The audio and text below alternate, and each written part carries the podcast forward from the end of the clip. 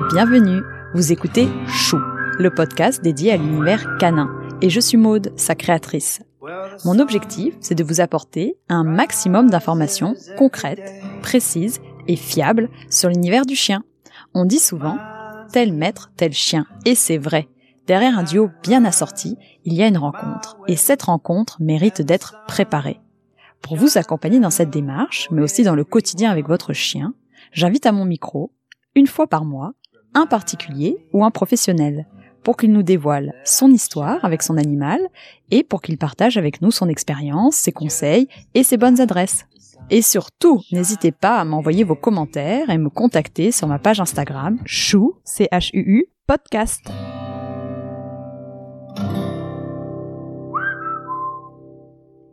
Aujourd'hui, j'ai le plaisir de recevoir Elsa sur Chou qui va nous faire découvrir deux races, le chien loup tchécoslovaque et le chien loup de Sarlos, qui appartiennent au groupe 1, section 1 des chiens de berger.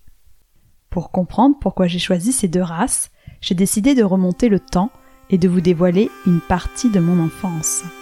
J'ai grandi à l'étranger, j'ai eu la chance de vivre les 15 premières années de ma vie en Égypte. Nous sommes en 2001, au Caire, j'ai 11 ans, et un petit chacal doré s'apprête à bouleverser ma vie. Il a seulement quelques mois quand je fais sa connaissance.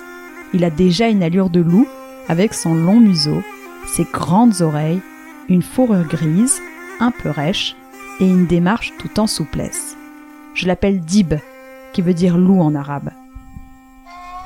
Comme tout animal sauvage, il est méfiant et s'approche toujours par derrière en venant essayer de me mordiller les mollets. Il m'observe. Je l'observe moi aussi, pendant des heures. Je dors à ses côtés. Je lui murmure des mots doux à l'oreille. Je l'apprivoise. Et petit à petit, il m'accorde sa confiance et me laisse rentrer dans sa vie. Je suis la seule à pouvoir l'approcher, le caresser. Et nous développons à ce moment-là précis une relation fusionnelle et unique en son genre. Mais un jour, tout s'arrête brutalement et ma vie s'effondre. Dib a été empoisonné lors de ses sorties nocturnes dans le quartier. J'ai mis beaucoup de temps à m'en remettre et c'est toujours avec beaucoup d'émotion que je vous parle de lui aujourd'hui. Il y a des histoires comme ça qui vous marquent à vie et j'avais besoin de vous livrer celle-ci. C'était important pour moi que vous compreniez le lien entre mon enfance et le choix de découvrir ces deux races qui ont cet aspect sauvage qui me rappelle terriblement Dib, mon loup égyptien. Mais justement, ce sont des chiens et non des loups sauvages, et leur esthétique a malheureusement vite fait d'aveugler les futurs acquéreurs qui ne s'intéressent pas assez à leur caractère. J'ai alors fait la connaissance d'Elsa, grande spécialiste de ces deux races depuis maintenant une dizaine d'années.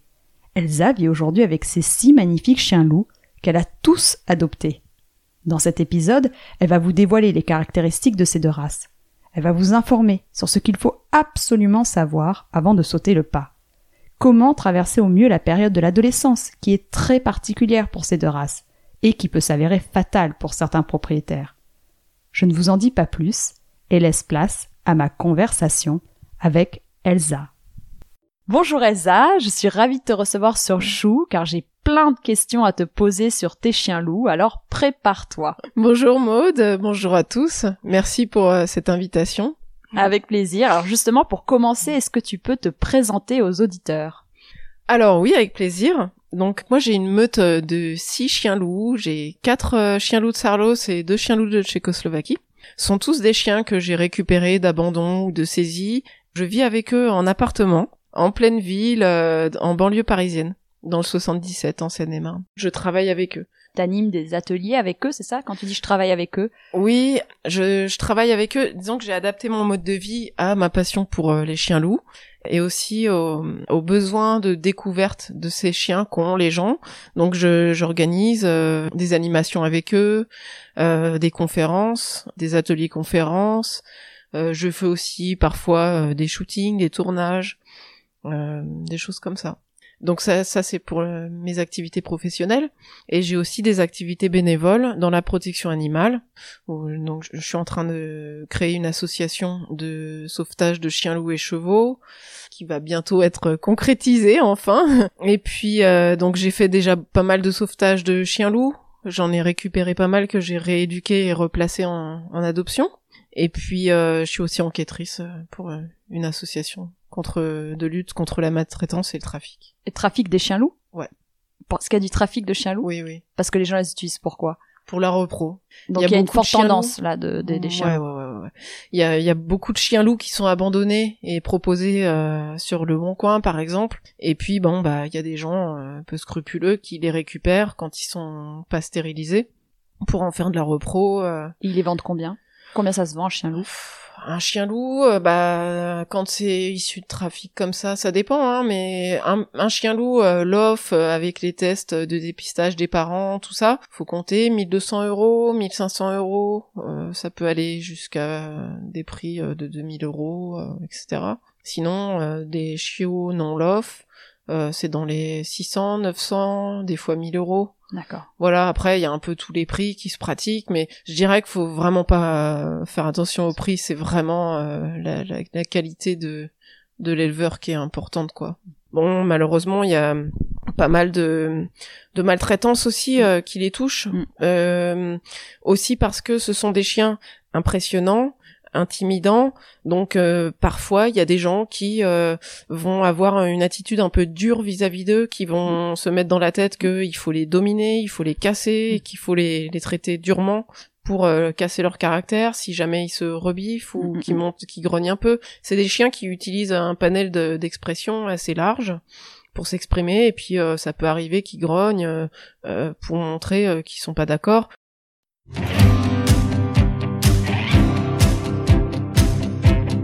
À ma naissance, il y avait un chien dans la mm. maison. Mm. C'était un, un malinois croisé berger allemand mm. et euh, c'était un chien qui était très très proche de moi, qui était très protecteur, il était tout le temps euh, à veiller sur moi et c'est vrai que j'ai grandi à ses côtés.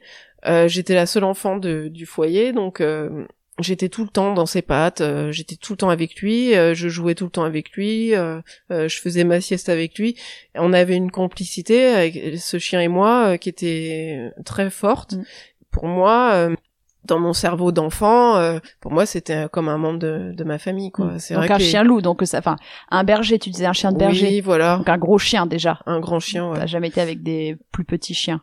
Non. Moi, bah, donc c'est marrant parce qu'il du coup il y a, y a quand même un lien. Oui, il y a une similitude de de, de l'enfance quoi. T'as eu ce chien là et après t'as eu, me semble, un pitbull euh, Oui, alors euh, à, l'adolescence, euh, j'ai récupéré un pitbull que un ami avait trouvé, qui était attaché, qui était, euh, qui avait subi des maltraitances. Il avait plein de traces de morsures, donc il avait probablement fait des combats, on mm. suppose, qui était couvert de gaz lacrymogène. Enfin bon, il mm. avait été maltraité. Et bon, c'est un ami qui l'a trouvé, mais il pouvait pas le garder, donc il me l'a confié. Et bon, c'est un peu comme ça que j'ai commencé à à te mettre, à t'impliquer dans cette ouais, ouais, ouais, ça a été Enfin après euh, quand quand j'étais enfant, euh, je vivais aussi euh, à côté d'une maison où il y avait un couple de malinois qui se reproduisait, qui était pas les, les propriétaires n'étaient jamais là. Donc les chiens ils étaient livrés à eux-mêmes, ils faisaient des portées tout le temps et bon moi gamine, je m'occupais d'eux, j'allais les nourrir. Quand je rentrais de l'école, je leur préparais une gamelle et puis j'allais les nourrir et puis bah quand il y avait des petits je m'occupais de mettre des annonces euh, à la boulangerie euh, mm. pour les placer. Donc bon ouais j'ai toujours été très proche des animaux. Je pense que le fait d'avoir eu euh, un chien à ma naissance comme ça qui était très très proche de moi je pense que ça a créé un lien empathique très fort avec les animaux. Parce que les enfants les bébés les nourrissons quand ils grandissent comme ça avec un, un animal dans le, dans le foyer euh, le cerveau d'un enfant ne fait pas la différence euh, entre, entre une espèce et une autre en fait. L'animal euh, qui est membre du foyer fait partie de la famille quoi. Mm. Il y a même des études scientifiques qui, qui vont dans ce sens-là. Je pense que le fait d'avoir grandi avec un animal, ça crée un lien empathique et ça fait que on est plus sensible à la cause animale, on fait moins de différence entre interespèces quoi, on fait moins de différence. Mm, mm, on a la même empathie avec les animaux que, que celle qu'on peut avoir avec les humains. Je, je suis complètement d'accord avec toi coup, si je résume, euh, dans ton enfance, tu as eu euh, ce grand chien de berger, dans ton adolescence, ce pitbull, mais comment est arrivé le premier chien loup euh, de Sarlos ou chien loup tchécoslovaque? Puis de toute façon, on en parlera par la suite, mais Mhm. comment est arrivé ce premier chien loup dans ta vie? Est-ce que c'est un hasard ou une coïncidence? Alors, euh, je dirais que c'est un coup du destin parce que hum, c'était une période où, en fait, après m'être euh, longtemps investi dans, les chevaux euh, pour aider des associations à les replacer, c'était un moment où j'étais un petit peu désabusée parce que les assos euh, pour qui je bossais euh, ne plaçaient pas toujours très bien les chevaux. Euh, au final, des fois, ils finissaient pas bien, donc euh, j'étais frustrée, et puis de pas avoir plus de pouvoir décisionnaire, et donc euh, c'était un moment où j'étais en pleine remise en question par rapport à mon engagement, le sens de mon engagement, tout ça. Et j'avais pris un petit peu mes distances. Et bah ça me manquait de de ne plus être engagée dans le sauvetage. Et en fait, j'étais inscrite dans sur des mailing lists qui diffusaient des annonces euh, de sauvetage d'urgence, que ce soit pour les chevaux, pour les chiens, pour toutes sortes d'animaux. C'était vraiment des, des des annonces de d'urgence euh, pour euh, des Tout des type d'animaux. Ouais, des animaux en, en situation de détresse. ou- Détresse. et j'ai vu passer l'annonce d'un chien loup, Neyou, qu'il était à la SPA de Saint-Omer. Et euh, ça faisait plusieurs fois qu'il était adopté, qu'il revenait au refuge parce que ça se passait pas bien. Et puis, bon, je m'étais intéressée un petit peu à, ces races de chiens. Ça m'intriguait, euh, ce comportement un peu particulier. Et puis, comme moi, j'étais très très intéressée par euh, le comportement des chevaux, euh, puis d'autres animaux. J'ai eu à travailler d'autres animaux aussi hein, que les chevaux.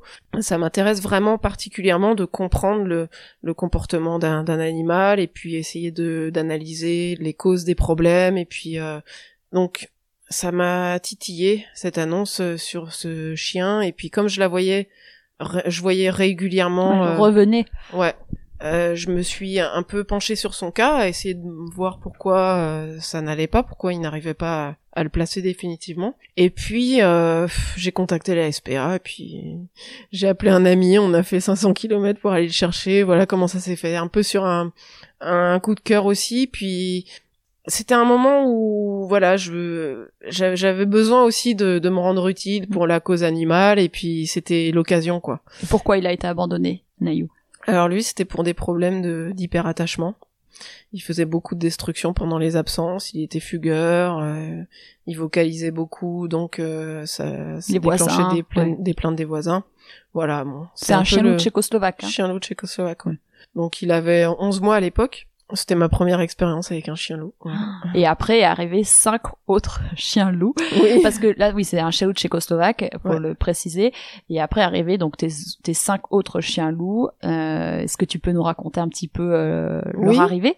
Alors en fait, euh, Neyou, c'était donc mon tout premier chien loup. Ça a été le début d'une grande aventure avec lui. Et euh, euh, au début, j'étais un petit peu perdue, donc euh, je me suis inscrite dans un club euh, canin d'éducation canine euh, en positif. C'était c'était super, c'était très instructif. Et puis Neyou euh, se révélait très utile pour euh, rééduquer les, les autres chiens. Chien thérapeute. Ouais, ouais. Enfin, comme je sais pas comment on dit. Euh, Oui, euh, euh, régulateur. Régulateur, ouais. ou communicant. Hyper bon intéressant. communicant. Ça, ouais. Et finalement, ben, on formait un, un super binôme, tous les deux, parce que ça m'est arrivé de récupérer euh, des, chiens trouvés dans la rue. Ou... Assez rapidement, en fait, j'ai commencé à m'intéresser au cas des chiens loups abandonnés, notamment par le, biais d'un groupe sur Facebook qui s'appelle Chien loup dans le besoin. Et euh, c'est un groupe de bénévoles qui, qui sont passionnés de chiens loups et puis qui regroupent toutes les annonces de replacement de chiens loups qu'on peut trouver sur Internet. Euh, donc le Bon Coin, etc. euh, euh, toutes les annonces d'associations. Donc tout est regroupé sur ce groupe. Et puis en, en tant, entre bénévoles, on, on essaie de se mobiliser pour venir en aide, euh, euh, couvrir les, les replacements, Mm, mm, essayer de, de suivre les chiens qui sont replacés, etc. Et donc j'ai commencé à m'engager dans le sauvetage de chiens loups, enfin le replacement. J'en ai pris quelques-uns que j'ai rééduqués et replacés. Ce qui m'intéressait vraiment en particulier, c'était les chiens loups un peu difficiles, euh, qui étaient pas facilement adoptables. Ça m'intéressait de, les prendre, de les travailler un peu, euh, de les rendre adoptables. Exactement ce que je faisais avant avec les chevaux. J'ai refait euh, la même chose avec avec les chiens loups. Et donc bon bah très rapidement est venue l'idée de créer ma propre asso. Et puis donc c'est toujours en projet actuellement avec des amis. On On aimerait créer notre propre assaut de sauvetage de chiens-loups et chevaux. Et donc là, le, le, deuxième chien, comment il est arrivé? Le deuxième chien, c'est Java. C'est une femelle Sarlos. En fait, c'est par hasard, hein, c'est une voisine qui s'est retrouvée avec euh, cette chienne sur les bras, euh, sans pouvoir euh, du tout la garder. Elle était très embêtée avec cette chienne qui avait été abandonnée par un, ami à elle qui lui avait laissé sur les bras, quoi. Donc, comme elle savait que moi j'avais un chien loup, j'étais un peu connue dans mon dans mon quartier. Donc un jour, je l'ai croisée, on a discuté, puis bon, elle m'a confié Java. C'est la deuxième qui est venue dans, dans la troupe. La troupe. Après, il y a eu deux autres. Oui, ensuite. Ensuite, il y a eu euh, donc entre temps, bon, j'en ai récupéré plein d'autres que j'ai replacés. Et puis bon bah ceux que j'ai gardés, c'est ceux que que j'ai récupérés qui étaient destinés à être replacés. Puis au final, pour différentes raisons, j'ai décidé de les garder. Donc ensuite, il y a eu Simba et Nala, deux Sarlos qui viennent d'une saisie d'un élevage, qui était à la SPA de d'Orgeval. Ils avaient été adoptés par une famille. Ils avaient été adoptés ensemble, euh, ils sont frères et sœurs. Et la famille s'en sortait pas du tout avec eux, ils n'arrivaient pas du tout à les approcher. Donc c'est une amie euh, qui les a mis en contact avec moi pour que je, puisse les aider. Donc on a entamé euh, tout un programme de socia, de sociabilisation des loulous. Et en fait, bon, très rapidement, les gens se sont aperçus que euh, ils n'avaient pas les, la disponibilité pour vraiment s'investir dans le travail qui était nécessaire. Donc, euh, ils ont décidé de ne pas les garder. Et euh, moi, les ayant déjà pas mal bossé, j'avais déjà un lien avec eux, ils avaient un lien avec mes chiens. Les replacer, ça aurait été, ça aurait voulu dire bon, les séparer. Mmh. Et j'ai pas eu le cœur de mmh. les séparer parce que comme ils ont vécu beaucoup d'épreuves ensemble, mmh. tous les deux, ils ont vraiment un lien, une complicité extraordinaire. Je suis très contente finalement d'avoir pu euh, leur permettre de conserver ce lien. Ah bah oui, bravo. Ouais. Et après, il y a eu? Ensuite, il y a eu Elko Elko. Alors Elko, euh, c'est un mâle euh, entier euh, chien loup tchèque, tchécoslovaque. Et lui, il a été abandonné pour des problèmes de d'agressivité. C'est un chien qui a un gros caractère et qui est très réactif avec les autres chiens, avec les humains aussi. Il veut tout contrôler. Il, est très vif. C'est un chien qui a besoin de, qui est, qui est très axé sur la sécurité. C'est assez souvent que les chiens tchèques sont comme ça c'est c'est ce côté chien de travail qu'ils mm. ont quoi. Mm. Si c'est pas bien canalisé, ce genre de comportement-là avec euh, un, un, caractère un peu fort, ça peut déraper sur une réactivité euh, excessive, des comportements un peu agressifs par frustration mm. accumulée, par euh, déchargement de tension, etc. Finalement, bah il y a les trois qui sont arrivés euh... à peu près au même moment. Ah oui oui oui. Et là euh, après parce que le dernier c'est euh, Mitra. Mitra ouais. Mitra il est arrivé combien de temps après? Mitra il est arrivé il y a un an donc il y a un an avec un an d'écart. Un an d'écart. Il est arrivé un an un an après l'adoption de Elko, Simba et Nala.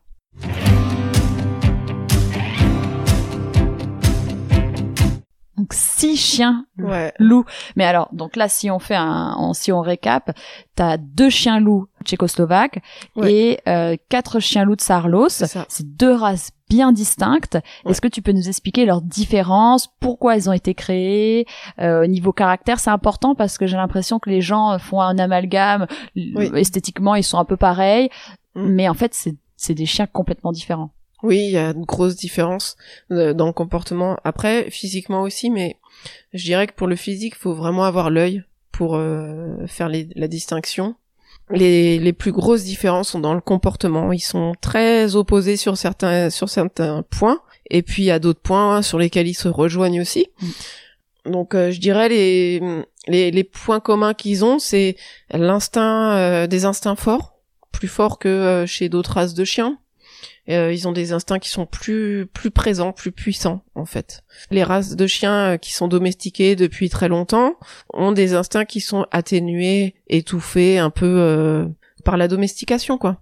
Il y a des études scientifiques en éthologie qui ont montré que les chiens domestiques, les races de chiens domestiques ont développé certains muscles faciaux pour avoir des expressions qui sont complètement réservées à l'humain Euh, les, les, chiens, il y a des races de chiens domestiques qui ont des, des expressions de regard, euh, des expressions faciales qui, qui sont destinées uniquement à l'humain, et c'est des, des, muscles faciaux qui, qui n'étaient pas là à l'origine, qu'ils ont développés pour pouvoir communiquer euh, euh, explicitement avec l'humain. Ça, les chiens loups n'ont pas ça a priori. Je sais pas, ça reste à, à déterminer, mais comme il y a eu euh, une purification de l'ADN par des gènes de loup dans l'hybridation euh, de ces races-là, euh, originelles de ces races-là, euh, disons qu'ils ont moins cette domestication euh, génétique en fait.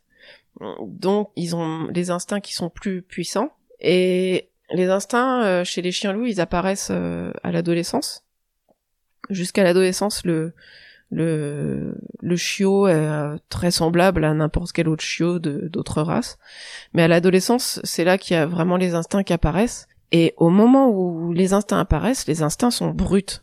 Et l'animal a besoin d'apprendre à, lui-même domestiquer, on pourrait dire, ses instincts.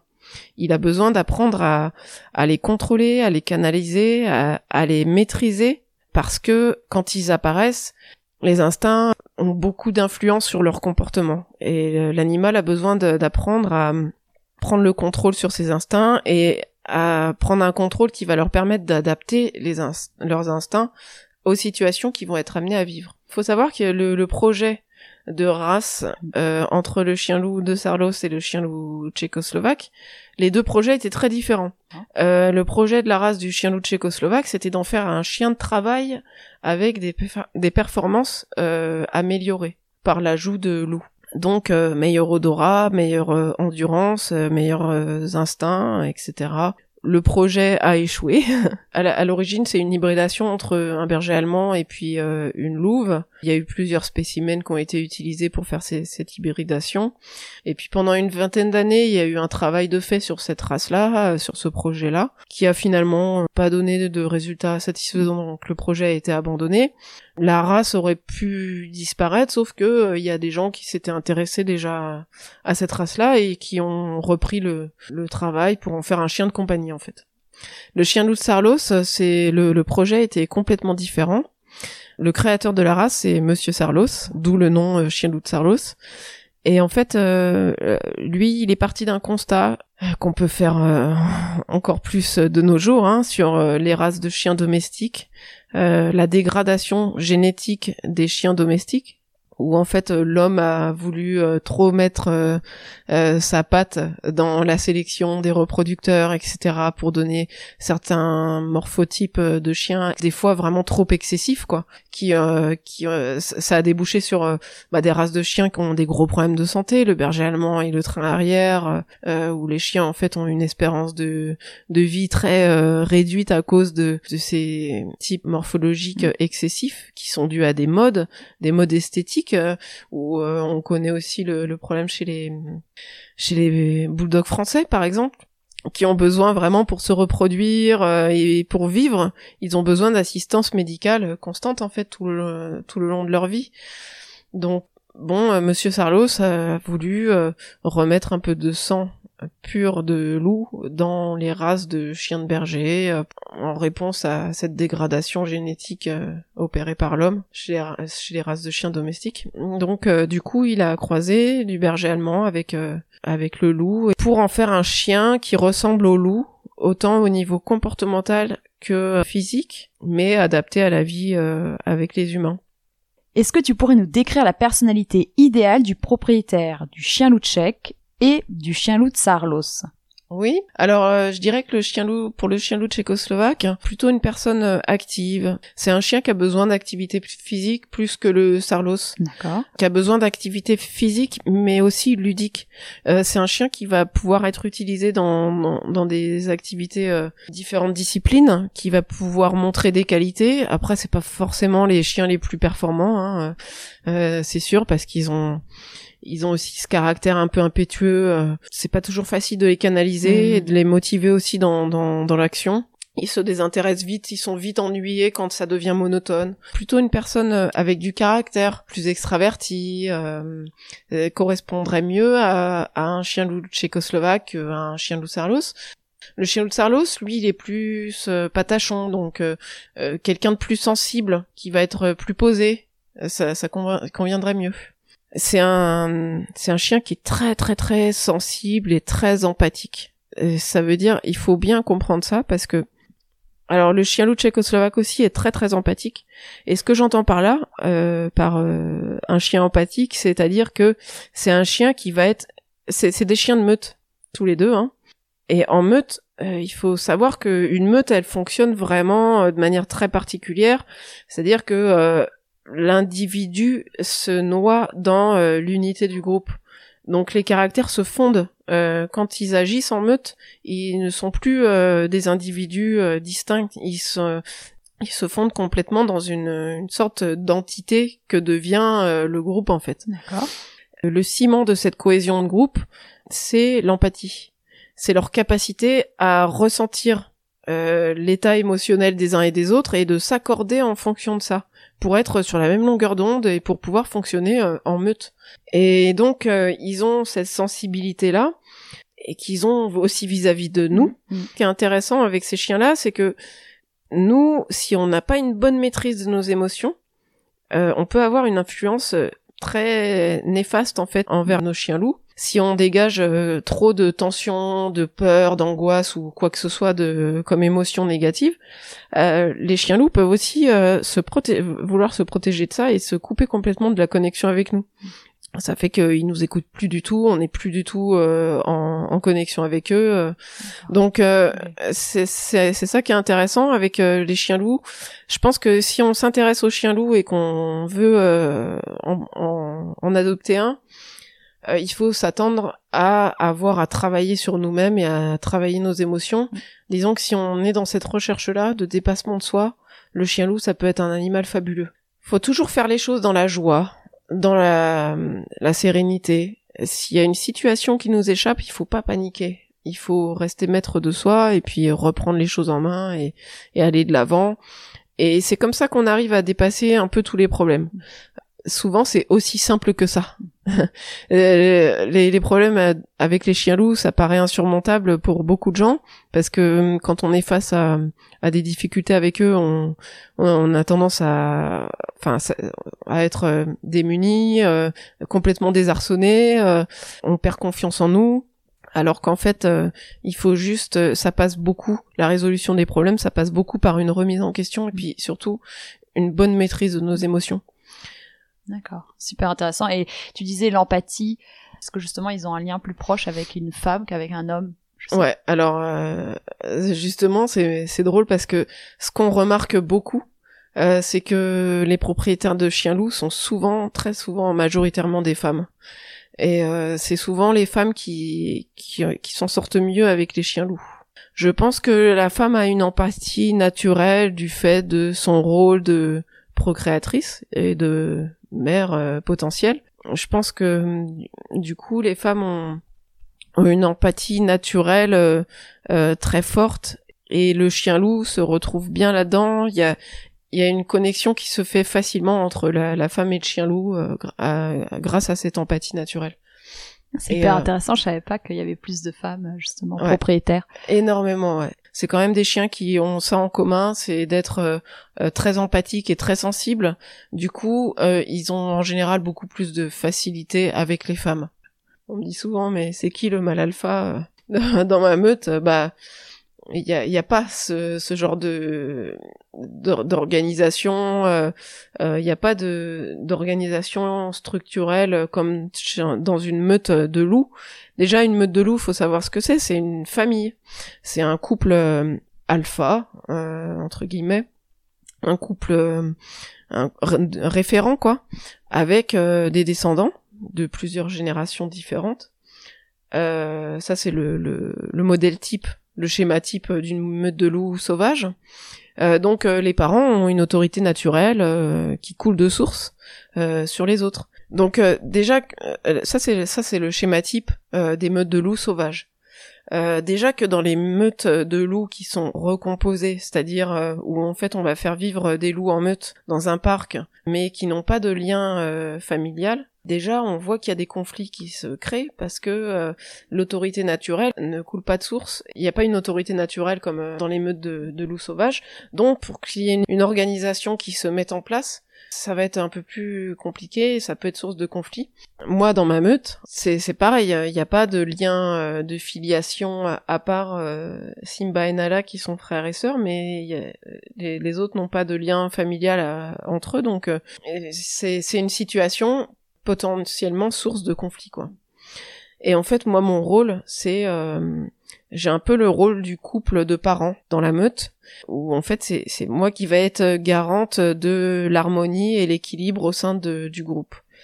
Euh, si je vois qu'il y a des tensions, je vais intervenir, souvent indirectement, pour euh, tout ramener à l'équilibre, à la paix et euh, à l'harmonie dans le groupe. Je vais intervenir indirectement parce que je vais souvent me montrer plutôt du soutien dans une situation euh, où il y a une injustice. Il y en a un qui se fait harceler par un autre qui est euh, un peu trop un peu trop excité dans le jeu par exemple. Je vais montrer mon soutien à celui qui est victime pour que euh, il ait qui prenne l'initiative de se rebiffer et de recadrer l'autre. Enfin moi je vois ça comme un rôle de chef d'orchestre où en fait chacun a son rôle dans la meute. chacun euh, en fonction de ses compétences et de ses qualités et de ses faiblesses, va être complémentaire euh, par rapport aux autres. Et puis euh, chacun peut intervenir, prendre un rôle dans la préservation de l'harmonie et de l'équilibre du groupe. Et moi, avec mon ma vision globale de la situation et mon analyse, je vais être la mieux placée pour euh, inciter euh, chaque, euh, chacun à intervenir de manière juste. Est-ce que tu as un conseil à lui donner avant de sauter le pas? Et une fois qu'il a sauté le pas et qu'il en a un, est-ce que tu as des premiers, enfin des conseils à appliquer au tout début pour que la, pour que le lien, pour que la construction entre son maître et son chien se passe au mieux? Ouais. Alors, je dirais qu'il faut vraiment bien, bien, bien se renseigner sur la race, sur les besoins de, ces races-là, euh, être sûr que euh, on a un mode de vie qui se prête à, à, à une race de chien loup parce que il y a beaucoup malheureusement de, de gens qui adoptent parce qu'ils ont un coup de cœur sur le pour le physique, euh, l'aspect lupoïde de ces chiens-là, et qui euh, s'aveuglent complètement, qui se disent euh, oui oui je serai à la hauteur, je ferai tous les sacrifices qu'il faut, et puis au final ça se, ça se passe pas comme ça, et puis malheureusement c'est des mauvaises expériences pour le chien et puis pour les gens. Et c'est dommage parce que les gens qui sont mal préparés à l'adoption d'un chien loup, parfois ça pourrait faire de très bons adoptants, mais à cause de d'une décision trop précipitée, pas assez euh, renseignée, parce qu'ils n'ont pas été assez renseignés, bah ils vont vivre des, des expériences catastrophiques avec un chien loup, et puis ça va les dégoûter de la race, alors que et je trouve ça vraiment dommage. Alors comment se renseigner? Bah on trouve beaucoup d'informations euh, sur internet. Après, ce sont des généralités. Le mieux, c'est quand même de rencontrer des propriétaires de chiens loups, mais d'en rencontrer plusieurs le plus possible, parce que chacun aura sa, son idée sur les chiens loups, sa façon de faire avec leurs chiens loups. Comment on les trouve ces personnes? On peut les trouver sur des groupes de chiens loups, sur Facebook par exemple. T'as un, un groupe à conseiller? Parce qu'il y a les deux races, j'imagine qu'il y a les chiens, il y a des groupes sur les chiens loups de Saarlos, des groupes sur les chiens loups tchécoslovaques. Alors bon, déjà avec tout ce qu'on s'est dit en amont, peut-être que les auditeurs se renseigneront maintenant plus sur le chien loup de Saarlos ou sur le chien loup tchécoslovaque. Mm. Et il y a des groupes propres à chacun? Non, pas vraiment. En fait, c'est c'est le chien loup tchécoslovaque qui est le plus répandu des deux races de chiens loups. Donc, euh, il y a beaucoup de groupes sur les chiens loups tchèques, tchécoslovaques. Euh, il y en a qui sont vraiment dédiés que à cette race-là, mais en réalité, il y a toutes sortes de chiens loups hein, sur ces groupes. Et pour autant, euh, à ma connaissance, il n'y a pas de groupe dédié uniquement aux chiens loups de Sarlos. Voilà. Donc des groupes à recommander, pas vraiment. Il y en a beaucoup et puis ils sont tous très intéressants donc euh, il faut s'inscrire sur plusieurs groupes et puis euh, voilà peut-être voilà. demander s'il y a des balades qui se font euh, Mm. dans le coin et euh, alors genre- un groupe que que je tiens à faire connaître c'est Chien loup dans le besoin c'est vraiment un, un groupe euh, qui fait un super boulot il y a plein de bénévoles euh, super qui font un super boulot pour euh, aider les chiens loups qui sont en difficulté les gens qui euh, qui veulent adopter euh, plutôt qu'acheter en élevage, euh, ben ils pourront trouver euh, des chiens loups qui ont besoin d'un foyer euh, sur ce groupe-là. Et puis compter sur ils pourront compter aussi sur euh, les bénévoles pour les accompagner dans les, les les premiers temps de leur adoption et- donc voilà déjà il faut bien se renseigner savoir si vraiment c'est un choix raisonnable qui correspond à notre mode de vie et ensuite, si on passe le pas, moi ce que je conseille, c'est que pour une première expérience avec un chien loup, je recommande vraiment chaudement de commencer avec un chien loup adulte qui sera adopté en association. Moi, ce que je constate, c'est que euh, il y a énormément d'abandon pendant la période d'adolescence. Ça à commence quel âge, la ouais, 5, 6, 7 mois jusqu'à euh, ah, je dirais deux ans et demi quoi voilà. deux ans et demi, trois ans, là, le caractère va commencer vraiment à se fixer. Euh, disons que à l'adolescence, il y a les instincts qui commencent à apparaître, et puis jusqu'à ce que l'animal soit capable de, vraiment euh, maîtriser, contrôler ses instincts, et aura forgé son caractère en fonction de cette, euh, euh, domination de ses instincts. Euh, ouais, c'est c'est jusqu'à deux ans et demi, trois ans quoi. Donc euh, il y a une longue période qui est assez éprouvante en fait parce que là, c'est là que les gens se découragent. Ouais, Destruction. ouais, ouais. Mais alors, c'est là peut-être qu'il faut en parler quand, bon, imaginons que la personne, elle n'adopte pas un chien adulte, elle l'a chiot. Qu'est-ce qu'il faut éviter? Qu'est-ce qu'il faut faire? Qu'est-ce qu'il faut pas faire? Alors, ce à quoi il faut s'attendre quand on adopte euh, en élevage, donc un chiot, c'est que euh, les premiers mois jusqu'à jusqu'à l'adolescence, le chiot va être très facile.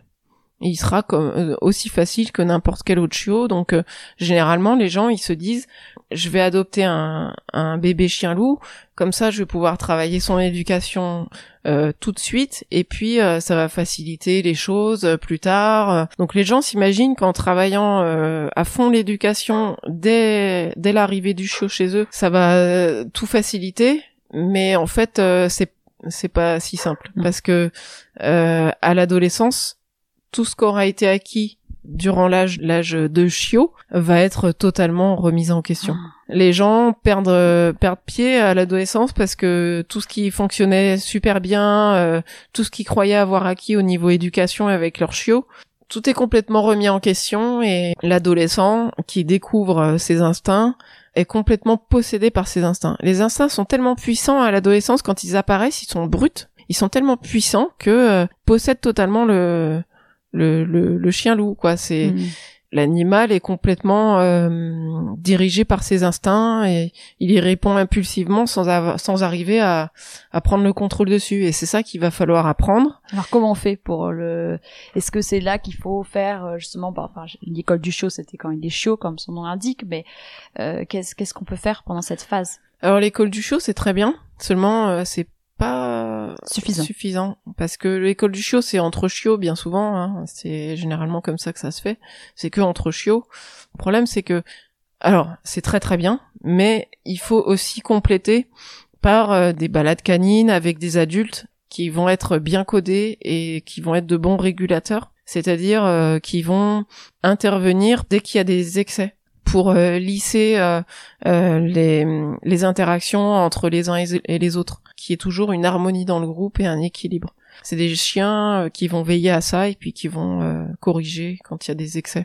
Ça ces balades faut les faire tout, tout du long j'imagine chiot pendant la phase Tout le temps, tout le temps, tout le temps, tout le temps, le plus possible. C'est vraiment, euh, c'est vraiment une super école. Il y a, il y a pas de meilleure école parce que euh, entre eux, ils vont apprendre à comment réagir les uns et les autres, les uns par rapport aux autres et les uns avec les autres face à différentes situations. Euh, c'est bien de choisir d'être un peu exigeant quand ils sont dans cette phase d'apprentissage où, ils sont malléables. C'est bien d'être attentif aussi euh, sur euh, euh, le, comportement des chiens qu'on va leur, leur faire côtoyer. Un petit conseil, une petite astuce, c'est comment choisir les bons compagnons de jeu et d'éducation de, de nos loulous, c'est très simple. Il faut repérer les, les chiens auxquels on voudrait que le nôtre ressemble c'est-à-dire un chien qui est très obéissant, qui est euh, à l'aise en toute situation, qui n'a peur de rien, qui gère bien les interactions euh, avec les autres, qui est euh, à l'aise avec les humains, etc. Donc toutes les qualités qu'on aimerait voir euh, se développer chez notre chien, et eh ben si on les trouve euh, dans, dans, dans, les chiens euh, qu'on côtoie en balade canine, et eh ben voilà, ça en fait des, des compagnons idéaux pour pour nos loulous. Ok, donc si je résume, avant d'avoir son, son chien loup, on s'informe via des groupes sur Facebook, on s'inscrit dans plusieurs groupes, on essaye d'aller aux balades collectives. À ce moment-là, on pose toutes les questions qu'on a.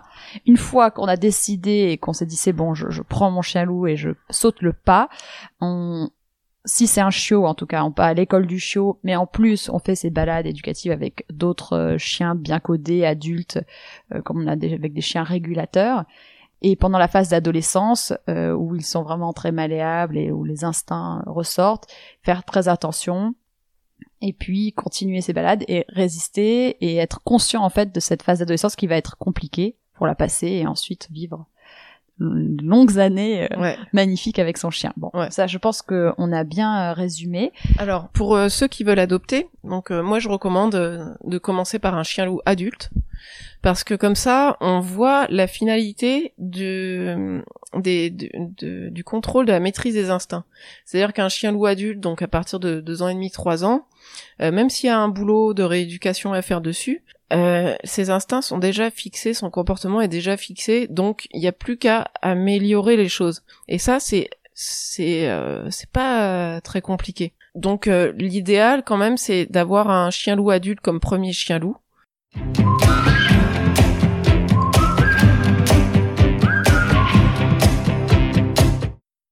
c'est vrai que moi je suis très branchée euh, remède naturel et médecine alternative et en fait, c'est bien de s'y intéresser euh, quand on a des chiens loups parce que euh, effectivement, les chiens loups, il y en a pas mal qui ont des sensibilités à certains additifs dans les croquettes, par exemple. Il y en a qui ont pas mal d'intolérance alimentaire. L'idéal, c'est vraiment le barf, euh, la viande crue. Alors oui, comme alimentation. plutôt le barf ce que c'est parce qu'on en a jamais parlé encore. Mais alors le barf, je, je conseille aux gens d'aller voir eux-mêmes, de se renseigner. Il y a Tribu Carnivore qui est vraiment une très bonne référence pour euh, découvrir ce que c'est le barf. Le terme barf, Biologically Appropriate Raw Food, désigne un régime alimentaire à base de viande crue pendant longtemps, je les ai nourris aux croquettes.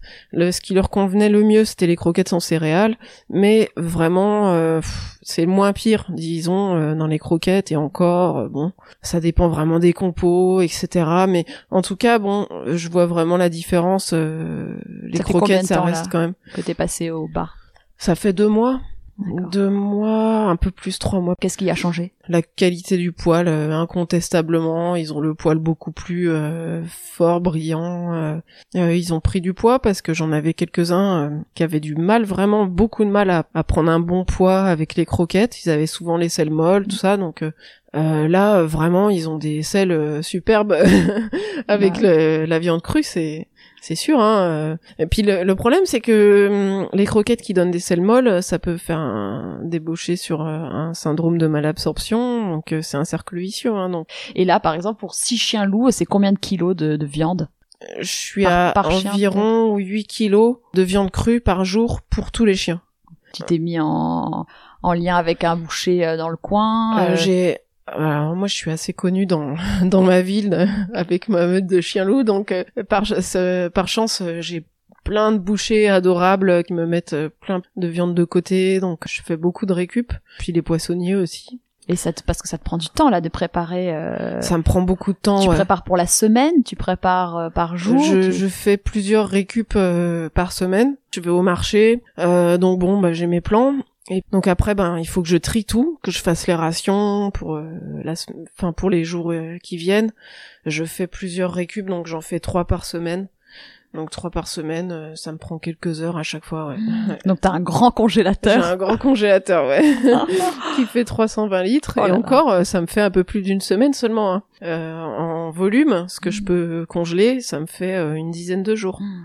Pour mes chiens. Ok, donc en tout cas, en méthode naturelle, ça passe d'abord par l'alimentation, qui Ouais. maintenant est crue. Première chose, ouais, c'est Euh, l'alimentation. après, en termes de euh, shampoing, je crois que toi, c'est Mhm. zéro shampoing. Ouais, ouais. Alors moi, je les lave pas du tout parce que pff, au pire, une douche, si vraiment ils sont cracra, euh, euh, une douche euh, à l'eau et sans sans aucun produit.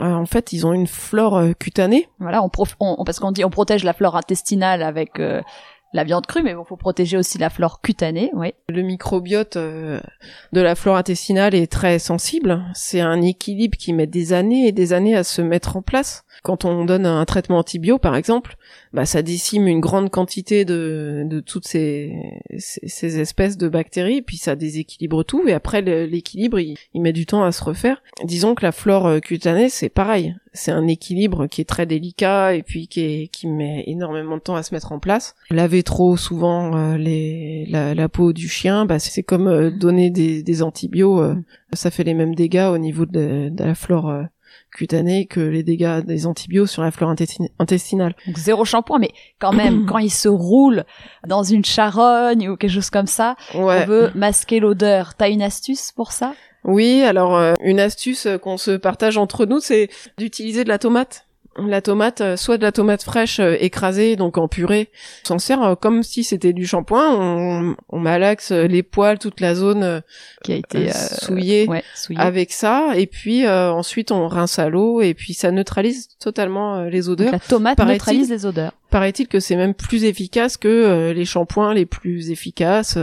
Bah, vous saurez les auditeurs que maintenant vous pouvez nettoyer Oui. votre chien euh, à la tomate fraîche quand Ouais. il viendrait à se rouler dans euh, d'une charogne ou, ou autre. D'accord. donc Alors euh, bon, ça colore un petit peu le poil en orange rouge, mais bon, euh, c'est un un- c'est mineur, c'est Oui. un détail mineur.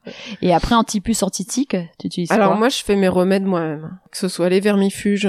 Je les vermifuge à la pleine lune parce que c'est plus efficace, parce que le- la pleine lune correspond au cycle de reproduction des vers. Donc, je leur donne pendant trois jours à, à chaque pleine lune euh, une recette. euh, que- maison. Oui, oui, euh, avec euh, différents ingrédients. Bon, je vais pas donner Non, le mais- détail de la recette parce que c'est vraiment à calculer en fonction du poids du chien. Donc ça servirait pas à grand chose. Mais bon, on- sur, sur internet, on peut trouver. euh, Il y a le site euh, Vis Medicatrix Naturae sur Ah bah alors je mettrai le lien, tu me donneras Ouais. le, le lien et je le mettrai dans la description. Ça c'est hyper intéressant Ouais. pour se renseigner, c'est bien, ouais. où il y a plein de recettes de, de produits naturels comme ça. Donc moi j'ai fait mes propres recettes en m'inspirant beaucoup de des recettes que j'ai pu trouver sur ce site ou, ou d'autres. Et puis euh, je teste, j'expérimente, euh, je pioche des recettes et puis ensuite euh, je, je, fais des expériences, j'expérimente les recettes, je note bien les résultats et puis euh, euh, en fonction des résultats je vais je vais améliorer mes, mes recettes et puis en faire faire des formules à ma sauce. Donc du coup, même pour les contre les tiques, contre les puces, je fais une combinaison en fait de traitement homéopathique pour traiter le terrain. En fait, euh, je fais hum, ma préparation moi-même, donc euh, c'est des feuilles de Nîmes euh, broyées avec de l'ail en poudre, de la mélisse officinale en poudre à partir des feuilles de mélisse et puis euh, de la poudre de graines de fenugrec. Donc euh, ces quatre poudres là à parts égales et puis je leur en mets une, une cuillerée à café dans la gamelle tous les jours. Je commence en février pendant deux semaines jusqu'à début mars et puis ensuite c'est une fois par semaine dans la ration. Une fois en par fait- semaine? Ah ouais, je savais pas que moi je Ouais. faisais vraiment ça enfin à l'approche de l'été. Euh, mais donc après une fois par semaine tout au long de l'année? Pendant toute la période d'exposition aux, aux parasites quoi. Donc ça, ça va agir dans le sang, ça va lui donner une, une odeur euh, et un goût qui déplaît aux parasites. Et puis euh, donc il y a de l'homéopathie aussi qu'on peut leur donner. Depuis Et puis, je- ça, je tu leur vois fais, bien que t'as euh, pas de puce et de tiques. Ouais, ça marche très bien. Ça marche Très super bien. Parce que souvent on a un problème. Enfin moi, sincèrement, j'aimerais vraiment trouver la méthode naturelle pour les protéger contre les puces et les tiques. Euh, mais aujourd'hui, j'avais pas trouvé de méthode efficace naturelle. Alors le problème, c'est que je leur donne aussi, par exemple, une lotion que je mets sur la fourrure à base d'huiles essentielles. Le problème, c'est que euh, les, les remèdes contre les tiques, il y en a beaucoup qui vont marcher, euh, mais pas avec tout le monde. Et en fait, ce qu'il y a, c'est que les tiques, c'est il y a, il y a plein de variétés de tiques différentes qui correspondent à des zones géographiques euh, différentes. Donc, il y a des remèdes qui vont fonctionner efficacement sur euh, certains, certaines variétés de tiques, mais moins bien sur d'autres. Donc, euh, Donc toi, tu sais selon où tu es, ce que tu dois utiliser. voilà, voilà. Moi, euh, mes recettes, c'est vraiment adapté à, à ma zone géographique, quoi. Ok, bon, bah écoute, très clair. Donc on a couvert alimentation, antipulsantique, Ouais. vermifuge, shampoing. Bon, je pense qu'on a donné pas mal euh, d'astuces euh, aux auditeurs. Pour euh, finir, enfin pour être sûr de ne rien manquer sur la race, je vais te poser quelques questions rapides et tu me répondras d'accord ou pas d'accord. Vivre en ville. Pourquoi pas? Je dirais oui, d'accord. C'est vrai que ce sont des chiens qui, évidemment, qui sont beaucoup plus épanouis. euh, si on est à la montagne, euh, ils adorent euh, la neige. ils sont très bien, ils supportent très très bien les, les températures froides. Donc, Bah alors justement, parce que j'avais marqué vivre au chaud. ah bah voilà. Donc vivre au chaud, bah pas d'accord, parce que c'est des chiens qui souffrent quand même pas mal de la chaleur. Mm. Donc c'est possible. Moi, par exemple, j'habite près des bords de Marne, donc euh, en été, pendant la canicule, je vais les les emmener euh, au bord de la Marne. Ils peuvent se baigner, donc euh, bon bah voilà, ils se baignent plusieurs fois par jour, mais c'est quand même très difficile pour eux de Donc supporter mieux le froid. des, for- des fortes chaleurs. Ouais, le, froid beaucoup mieux, froid sec de préférence. Euh, sociable avec les autres animaux. Oui, sauf que bon bah ils ont quand même un fort instinct de prédation. Alors on peut travailler la prédation, c'est très délicat, il y a beaucoup de gens qui n'y arrivent pas. Il y a aussi quelques personnes qui arrivent vraiment à faire un super boulot sur le, la prédation avec les chiens loups, mais c'est quand même un sacré gros défi à relever. Donc euh, ils ont quand même une prédation très forte qui peut poser souci euh, avec beaucoup Donc d'espèces. avec les autres chiens, mais quand même, tu Avec les autres chiens, euh, ils peuvent être euh, prédateurs avec les, les, les chiens de petite race. Ils peuvent avoir des comportements de prédation. Mais sinon, bon, ils sont quand même euh, assez sociables. Hein. tu recommandes d'avoir deux, deux chiens loups plutôt que un seul. Ah oui, oui, oui. Ça, c'est pas des chiens qui peuvent vivre seuls euh, facilement, quoi. Vraiment. Ouais. C'est des chiens de meute. Ils ont besoin d'avoir des compagnons canins, de Mm. d'avoir euh, de, de faire partie d'un groupe, quoi. Donc on va dire Alors que... un groupe, ça peut commencer à partir de deux. Un chien loup a un langage plus élaboré, plus sophistiqué et plus large que un, un chien domestique. Enfin, un chien. Les chiens loups sont des chiens domestiques, mais non mais j'entends les autres de races. races domestiquées Ouais. depuis longtemps. L'idéal, c'est une meute. La meute. Ouais, l'idéal vraiment, euh, si on si on a les la, la disponibilité, la passion et puis le le mode de vie qui s'y prête, euh, l'idéal vraiment c'est d'avoir une meute de, de chiens de loup sarlos ou une meute de chiens loup tchécoslovaques. Après, bah on fait comme on peut, Oui. on fait selon nos moyens. Et bon, ils s'habitent, ils, ils, ils cohabitent très bien avec des chiens de même gabarit. Ok. En Euh, sachant que euh, le chien loup tchèque va avoir tendance à euh, influencer les autres chiens, à vouloir euh, mener un peu, euh, alors que le sarlos, lui, va être euh, beaucoup plus influençable. Il va faire beaucoup beaucoup plus de mimétisme comportemental vis-à-vis des autres races de chiens avec lesquels il cohabite. Donc, par exemple, euh, euh, un, un chien loup de sarlos qui vit avec euh, un berger australien, par exemple, ben, le chien loup de Sarlos va prendre du comportement du berger australien. Il va, il va prendre ses, ses, ses mimiques, euh, ses, ses attitudes et sa, son, ses, sa, sa façon de, de réagir. Agir, ouais. Ouais, et ça peut poser problème, par exemple, parce que le chien loup de Sarlos, c'est complètement paradoxal pour lui d'avoir euh, des, des comportements comme ça de chien de berger, de chien de travail, alors que lui, c'est un animal qui a besoin de d'analyser beaucoup, de comprendre une situation, de réfléchir, de faire des plans stratégiques pour euh, euh, savoir comment réagir. C'est un, un animal qui a besoin d'être en retrait, d'observer en étant en retrait. Donc euh, le comportement euh, impulsif du chien de berger, euh, c'est très paradoxal Ah oui. pour un salaud. C'est pas forcément la meilleure association de C'est bon de savoir. Donc, euh, si un éditeur nous écoute et qu'il a un berger australien, un border collie, peut-être que euh, s'il doit choisir entre le chien loup de Sarlos et le chien loup tchécoslovaque, Ouais. peut-être plus s'orienter vers un chien loup tchécoslovaque. Ouais, ouais. On va le Ouais, c'est comme plus ça. adapté. Disons Euh, que les, les chiens de travail, euh, voilà, sont Mm. s'adaptent mieux, euh, cohabitent mieux avec le, le chien loup tchécoslovaque que le chien loup de Sarlos. D'accord. Bon bah très intéressant. Tout ce qui est cohabitation avec les enfants. Alors, les chiens loups, euh, les chiens loups sont des grands chiens qui jouent euh, avec une certaine brutalité. Donc évidemment, la, la cohabitation avec les enfants doit se faire euh, avec beaucoup de, vi- de vigilance Mm. et puis bon, Avec bah, des de, règles. de, de précautions Mm. euh, qui tombent sous le sens, quoi. Mm. Qui, par exemple, ne pas laisser un enfant en bas âge euh, seul, sans surveillance, avec un chien loup, parce que Euh, c'est pas des, des chiens qui sont dangereux ou quoi ou quoi que ce soit, mais c'est juste que c'est un chien puissant. Tant qu'il n'y a pas d'interaction possible intéressante euh, entre euh, l'enfant et le chien, bon bah il n'y a pas de raison de, de Mettre en vouloir créer un lien entre eux. Il faut que les choses viennent naturellement en fait. Très clair. Solide au niveau de sa santé. Alors bon, chez les chiens loups, il y a pas mal de maladies génétiques, la myélopathie dégénérative, euh, par exemple le nanisme hypophysaire, euh, les tares oculaires, la dysplasie, etc., etc. Donc, comme dans toutes les races de chiens, il y a des maladies génétiques, il faut y être attentif. Ils ont une certaine sensibilité à certains produits chimiques, euh, no- notamment les anesthésiants, certains antalgiques, euh, certains additifs dans les croquettes, etc. Donc Bon, faut juste euh, faire attention un petit peu à ça. Il leur faut de la qualité euh, en alimentation, prendre des précautions au niveau des, des traitements médicamenteux. Voilà. Ok, Euh, privilégier les, les re- les méthodes naturelles, quoi.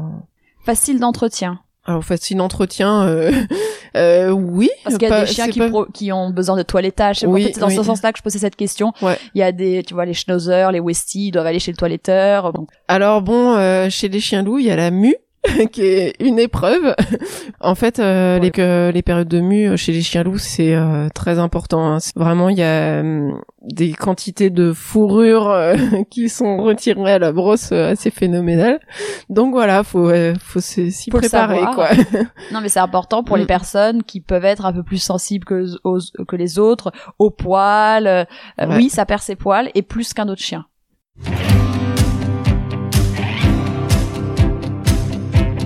Est-ce que tu as euh, des recommandations? Éleveur chien loup de Sarlos, chien loup tchécoslovaque, association Alors les associations, je dirais qu'il faut déjà euh, se renseigner sur le type de contrat qui est, que les assos font. Par exemple, des chiens loups euh, à replacer, on en trouve sur le bon coin, euh, des fois gratuitement ou pour euh, trois fois rien. On n'a pas l'accompagnement qui va derrière. C'est ça. Le problème, c'est que voilà, le chien, on sait pas d'où il vient, on sait pas s'il est pas atteint d'une maladie génétique, etc. Donc, quand on s'adresse à une association, c'est quand même beaucoup plus de sécurité parce que si c'est une association sérieuse, elle s'engage à accompagner l'adoptant pour que la- l'adoption soit une réussite. Donc il y a, y a un refuge qui existe depuis pas très longtemps, c'est le refuge de Grimlock qui a été créé et qui est euh, géré par euh, Maïlis, personne vraiment extra qui connaît très très bien les chiens loups. Donc c'est un refuge qui sauve euh, toutes sortes d'animaux, hein, pas que les chiens loups, mais euh, elle est vraiment très compétente avec les chiens loups, donc elle en a pas mal à, à replacer. Donc ça, c'est en termes d'assaut, en termes d'élevage. Alors concernant le chien loup de Sarlos, euh, moi je recommande vraiment euh, l'élevage de mon amie Laetitia avec qui on a fait des conférences euh, sur le comportement des chiens loups. Elle, elle est très très très qualifiée, compétente avec les chiens loups. Donc elle, elle a un petit élevage de chiens loups de Sarlos. Son site web c'est Shiramineno Okami, qui est aussi son affixe. Et puis elle a aussi beaucoup de très régulièrement, elle a des chiens loups à replacer, euh, qu'elle rééduque elle-même. On, on en prend aussi en charge euh, ensemble, elle et moi, qu'on replace. Et pour les chiens loups, euh, le chien loup tchécoslovaque, je vais recommander euh, l'élevage des loups d'un Maroc, d'Emma. C'est un petit élevage euh, qui est très bien aussi. Elle est très consciencieuse, euh, Emma, et puis elle a de très beaux loulous. Et donc toi, si on veut te contacter, euh, si des personnes qui nous ont écoutés euh, ont des questions sur les chiens loups, comment ils peuvent te contacter? Alors, j'ai pas encore de site web parce que mon asso est en cours de création. Dès qu'elle sera créée, on- il y aura un site web et puis euh, on y mettra aussi les événements qu'on organisera, euh, comme les conférences, tout ça. Sinon, bah, sur Facebook, euh, il y a mon profil, c'est Elsa Resurgo. Très bien. Euh, voilà. Donc je mettrai le lien aussi. Donc pour euh, finir cette conversation, Elsa, est-ce que tu as un coup de cœur à nous partager, qui peut être une adresse, un livre, une personne que tu souhaites mettre à l'honneur? Alors euh, oui, j'ai envie de parler du docteur Virginie Daniel Lénard de la clinique du Chêne Rouge à Chanteloup-en-Brie, en Seine-et-Marne, parce que c'est une vétérinaire qui est extra, vraiment, qui est géniale, très très très disponible. Et euh, qui s'est beaucoup renseignée sur les chiens loups. Puis elle est très expérimentée maintenant avec les chiens loups. J'en ai, j'en ai amené énormément. Elle connaît bien la spécificité de, de ces races-là, leur sensibilité au- à certains médicaments. Et puis, en fait, elle, elle prend un soin immense à faire du medical training. Elle est d'une patience extraordinaire avec les, les loulous. Je lui ai amené beaucoup de chiens loups euh, qui étaient très sauvages ou qui avaient été traumatisés par des mauvaises manipulations. Euh. avec elle, ça s'est toujours très très bien passé. C'est vraiment, euh, je tiens vraiment à, à lui rendre hommage parce que c'est très rare de trouver des vétérinaires patients. Donc c'est vraiment une personne extra, ouais. Bon, bah, je mettrai aussi le lien pour les gens qui habitent en Seine-et-Marne. Bah, écoute, merci. Je pense qu'on a fait le tour de toutes mes questions. Donc, euh, merci beaucoup pour toutes ces infos précieuses qui, j'en suis sûre, permettront aux auditeurs d'avoir une vision très claire de ces deux races bien distinctes et ce dont elles ont besoin pour être épanouies au quotidien. Je vais mettre le lien des deux élevages ainsi que de l'association qu'Elsa nous a recommandé dans la description de l'épisode.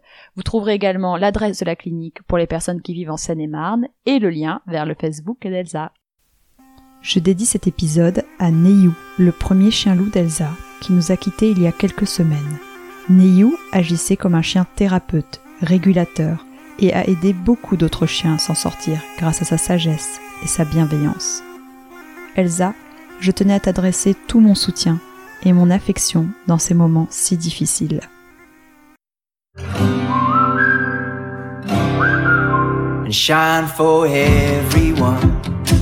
Si cet épisode vous a plu, n'hésitez pas à me le dire sur les réseaux sociaux et à le partager autour de vous. Vous pouvez aussi laisser 5 étoiles et un commentaire sur votre application de podcast. Avoir des notes me permettrait de donner plus de visibilité au podcast. N'hésitez pas non plus à me taguer dans une de vos stories sur Instagram. Ça fait toujours plaisir et c'est une bonne façon de diffuser le message. En attendant le prochain épisode, je vous donne rendez-vous sur mon compte Instagram chou, c h u u podcast pour être sûr de ne manquer aucun épisode et pour me poser toutes vos questions. Très bonne semaine, prenez soin de vous et de vos toutous.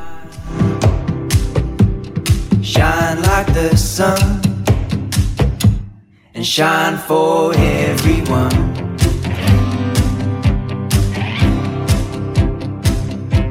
And shine for